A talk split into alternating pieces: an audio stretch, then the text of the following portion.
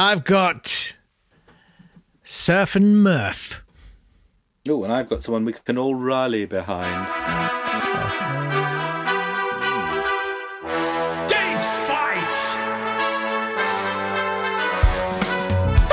Hello there. Welcome to Date Fight, this podcast where we take things that occurred on this day in history and pitch them against each other. Hmm? Yes, we do. He's Jake Yapp. I'm Matt Tapley, and together we have looked through each and every event that has happened through the passage of time and decided which is the most enlightening. We've then selected one each, and we're going to present them to Elizabeth Clive Roper to decide which is the best for you.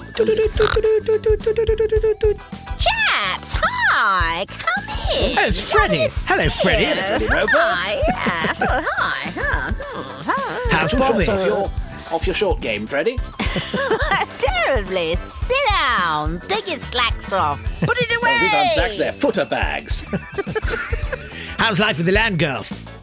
Oh, jolly good. Too many potatoes, though. Far too many. I'm going to take us to, Just move on. to the 29th of October, 1618, when Walter Raleigh loses his head. Now, we may remember Walter Raleigh, he went round the place, he discovered things, he brought back tobaccos, he brought back potatoes. Uh, in 1584, Queen Elizabeth gave Walter Raleigh a charter to rule any remote, heathenish, or barbarous world that wasn't possessed by any Christian prince. In exchange for, she'd get 20% of the gold and silver.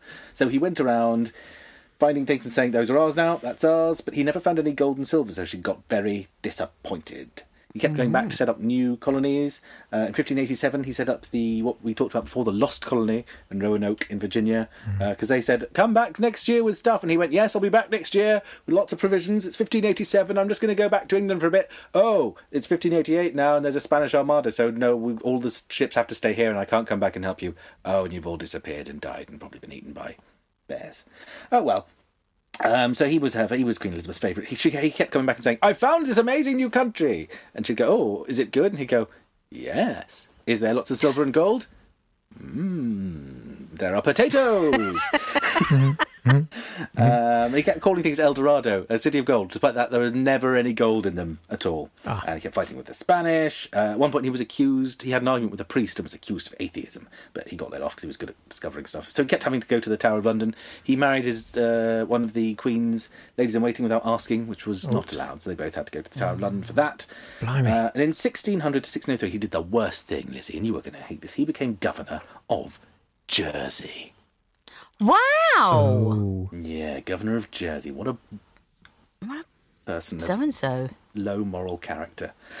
Six- Did he ever go to Queen- Jersey? Yeah, he spent three years there. Um, but on the in March 1603, Queen Elizabeth, who loved him, died, and she was replaced by James I, who hated him. And then there was a rumor that he'd been planning to smuggle Spanish gold through Jersey. Um, well, it's not a rumour. His friend Cobham said, "Oh yes, I was going to go to Spain, and we were going to get lots of money, and then spend it in Jersey on overthrowing you, James I." And so James I had him thrown back in the Tower of London, where he lived for the next sixteen years. Sixteen years later, Blimey. everyone went, "Oh, is he still there? Is he still just living in the Tower of London?" And James I said, "Yes, all right, he can get out as long as you go and find me some good stuff this time." He said, "Right, this time I definitely am going to go and find some good stuff, but we're at peace with the Spanish now, so no being mean to Spanish people."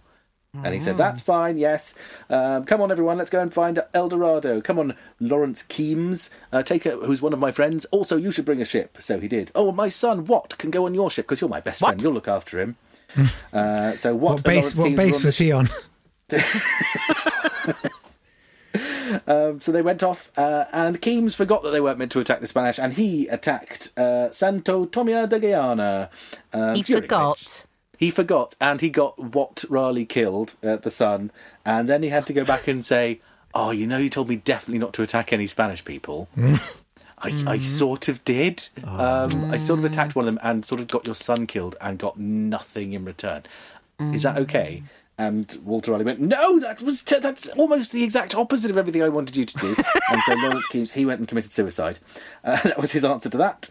Um, and um, Raleigh had to go back to England and say to the king, "You know, I know you definitely told me not to not to kill any Spanish people. We killed killed loads of them because because we're English and we can't help it. And so Walter Raleigh had his head chopped off on the 29th of October, 1618, in the old yard at the Palace of Westminster. Um, he wanted to hurry it up. He said to the headsman, "Let us dispatch. At this hour my ague comes upon me, and I would not have my enemies think that I quaked with fear." When he was shown the axe, he said, "That's a sharp medicine, but it is a physic for all of our diseases." Then, as he was lying down, he said, "Strike, man, strike!" Apparently, and what was found in his uh, cell after he was killed was his tobacco pouch, which he called his great comfort, and has caused more lung cancer than probably any other human being ever to ex- have existed. So that's Walter Raleigh, rightly beheaded today on the 29th of October, 1618. Well, what a tale to tell. Peel as old as time, well, as old as 1618. Don't infringe copyright. Right. No. Not a chance of that. Right. Uh, I want to talk about George Kunz. Yes, I want you to talk about him. Uh, he was commissioned uh, by JP Morgan off of the bank to acquire an impressive gem collection uh, for an exhibit at the Paris Exposition of 1900. But that's not the year we're talking about. Kunz procured some magnificent specimens, including the Star of India, 565 carats. And if you've ever seen a picture of it, it is quite amazing. Uh, after the exposition, uh, it resides in the American Museum of Natural History in New York City. Now then, I'm. I'd like to scoot forward to. Oh no. Hmm. 1962. Ah! No way! Ah. Gosh. Deeply in control of And a fairly I nondescript warned you. man called Jack Roland Murphy has just got divorced. What's he going to hmm? do? He'd been working in hotels with his wife in Miami. And then he opened a surf shop in 1962 in Indialantic in Florida. But two years later, sort of crowbarring in the 1962 bit, Yeah. he was involved in quite the burglary. If you've ever wondered why soundtracks to heist movies always have that kind of cool jazz thing going on with vibes playing, all of that, it's because of this. This is the ultimate heist. Did he break into a jazz club?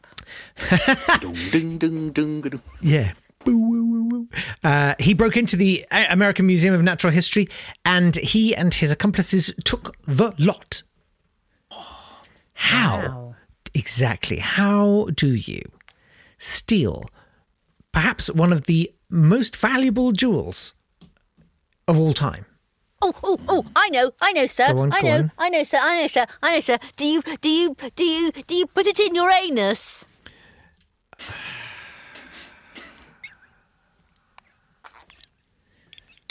What do you think? I think, I think maybe. I'll tell you how they did it. I'll take you through 565 carats. is I'll take you through impressive penis. all the all, I can I couldn't even get one in. I was going to say, reasonable. I mean, maybe a couple of drinks. A couple there. of drinks, all right. A couple of What's drink, in couple of carrots. That's your rules. Let me tell you how these criminal geniuses did it. They walked up to the windows, which were left open two inches wide overnight for ventilation every night. wow. Yeah. They climbed through the windows and discovered that the burglar alarm system wasn't working. And the display case alarms weren't functioning either. And, And with so increasing they- incredulity spreading across their faces, they trousered the lot. Some of them went up their ani and left. the only tip off they got uh, as to who had done this Tip off. Uh, came from the staff of the Cambridge House Hotel, where they'd hold themselves up. This is Alan Kuhn, Roger Clark, and Murph the Surf, as he was known then, because he decided to get jazzy post divorce.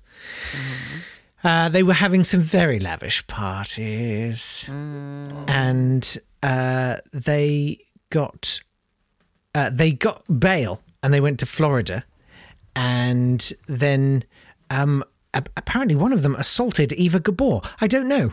What? And then the judge raised their bail really, really high and said, "Okay, you're in big trouble now." And uh, in exchange for a lighter sentence, they said, "We'll give you. You can have. You can have this. You can have the star of You can have the Star of India back. They said, Well, where where is it? I know where it is. Where? I'll bend over and show you. Gotta reach really was- far in there. it was in a footlocker at Miami bus station. Call it a footlocker. And they recovered all the gems except for the eagle diamond, which they think they chopped up into smaller stones. Ah silly boy. I know. And then They got called essentially for saying, "Have you got change for 565 carats?" When buying one? Yeah, exactly. Um, he ended up uh, being a. Um, uh, he got very religious in prison and uh, toured, toured, got to tour prisons being all religious and that. Uh, and that was that. So there you go. Wow. Well, not wow. All right. Oh, yeah, wow. Yeah, not wow. Happy birthday to Fanny Brice, the comedian and star of the Baby Snooks show, but more famous as being the subject of Funny Girl and Funny Lady and uh, the Oscar winning film Can You Ever Forgive Me? Think Funny Girl probably won Oscars as well. I don't know, I haven't done the research. Happy Death Day to Letitia Badridge, Baldrige. She's the America's doyen of decorum. She was an expert in etiquette who went from working at the Kennedy White House to helping Jane Goodall protect the habitats of wild chimpanzees. And let it be a mark on the toll 2020 has taken on me that I couldn't even be bothered to write a joke about that implied that we were talking about the Kennedy White House when it was actually a habitat for wild chimpanzees. Couldn't even be bothered to do No, it. nothing. But You all know what the joke is. Think about yourselves. Probably involves feces flowing and like crazy. Oh dear, I can't. No. God, even I couldn't get there. Well, it's just it's that sort of. ugh. You know, it's going to be a Langdon. You know it. You know the joke. Yeah. I don't have to do it for you. And I think listeners to this podcast, uh, I think, sorry, listener to this podcast deserves ah, better. You know, you wouldn't you wouldn't condescend to them like that. No. Right. He's got a Preparing sophisticated sense of entertaining humour. content. Listening to endless anecdotes about dogs' bums. Clearly. Ah, yes, very Discerning. tasty. Ah, I'm so sorry. Anyway, 1618! Hmm. Walter Raleigh's pulling his spuds over here. He's pulling hmm. his spuds over there. He's pulling his spuds out and waving it around. And oh, thank you very much indeed. He's found El Dorado, an obscure hmm. British soap opera. Oh, no, we don't want none of that. You can take that away. And your son. And your son. Oh, that's a sharp medicine. And he turns into Kenneth Williams in the greatest carry on film of all time. Which is not saying 1962. Yeah. Two. Oh, Murph the Surf. He's being a very naughty boy. He's getting all his friends together. He's playing jazz. He's breaking in. He's doing something that he ought not to do. But the moral of this story is never hide a jewel up your bottom. So, what are we to conclude from all this? Um, to never hide jewels up the bottom. uh, Never hide a jewel up your bottom. Never slide Never. the roots up your bum. I love that I'm judging the Carry On films. Oh God, oh God. Okay, I'm in a very small padded cell. It's not my fault. I would like to give the points to Sir Walter Raleigh. Yes. Massive baked potato. Yes, without him, no such thing as Spudulike. I did. A, I worked at Spudulike when I was 16 years old. You, you would have been unemployed. Finchley Central. Right. Yeah. Which one? good. Which Spudulike? Hmm. The one in Finchley Central. I believe it may still be there. There are a few franchises still operating. Really? I imagine they made such huge profits in the years you were working there that that thought. branch will never fail. Well, I mean, if you can buy a potato for less than a penny and then Yeah. sell it back to the general public for three pounds fifty, of course you're making money. Hand over fist. Absolutely. But I bet you didn't see much of that money, Lucy. Oh no, no, no, no. Ten pound a day if I was lucky. Bunch of thieving. But you didn't see what I put in the garlic butter. No, but I could Is it smell Star it. of India? Did you show it your Star of India? So I got the Star of India up there lately. Oh yes. Right. I think We've really learned the tone enough, haven't we? Can we go home now? Nope. yes. Bye. Bye.